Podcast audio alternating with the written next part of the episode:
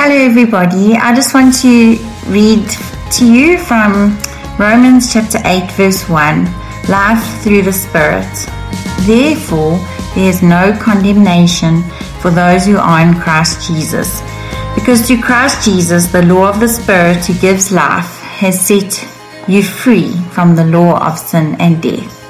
And I just wanted to share this morning about how much that has meant to me that we do not need to feel condemned or set a high standard of perfection for ourselves in order to be close to the Lord.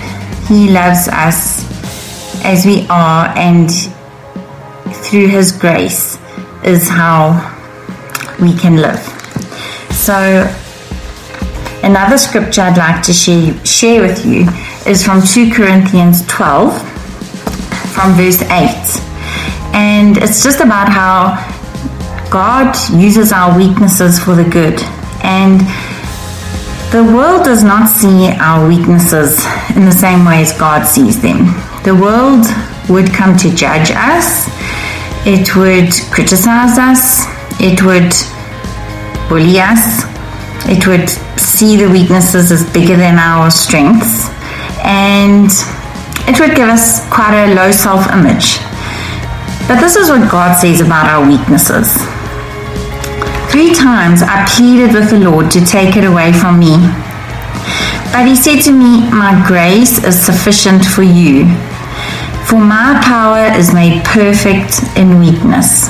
Therefore, I will boast all the more gladly about my weaknesses, so that Christ's power may rest on me. That is why, for Christ's sake, I delight in weaknesses, in insults, in hardships, in persecutions, in difficulties. For when I am weak, I then I am strong. So I just want to encourage you that usually God comes through for us in the times that we feel we cannot do it for ourselves, we cannot cope. Um, the times when we think we're on top of the world and we've got this and we can do it in our own strength, usually God doesn't use use those strengths as well.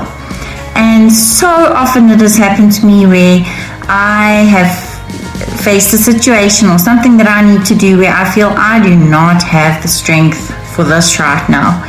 And I've come to the end of myself, and that is exactly where Jesus wants us to be because that's when He can give us His strength. So I've experienced that when I've felt so weak, I, I haven't thought I could do it.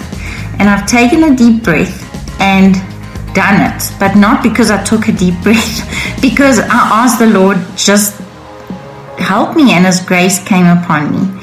So just to encourage you that through these difficult times, Jesus' strength is what is going to get us through, as well as His grace, and He does not condemn us as the world might. Sending lots of love today. Keep strong in the Lord. Bye bye.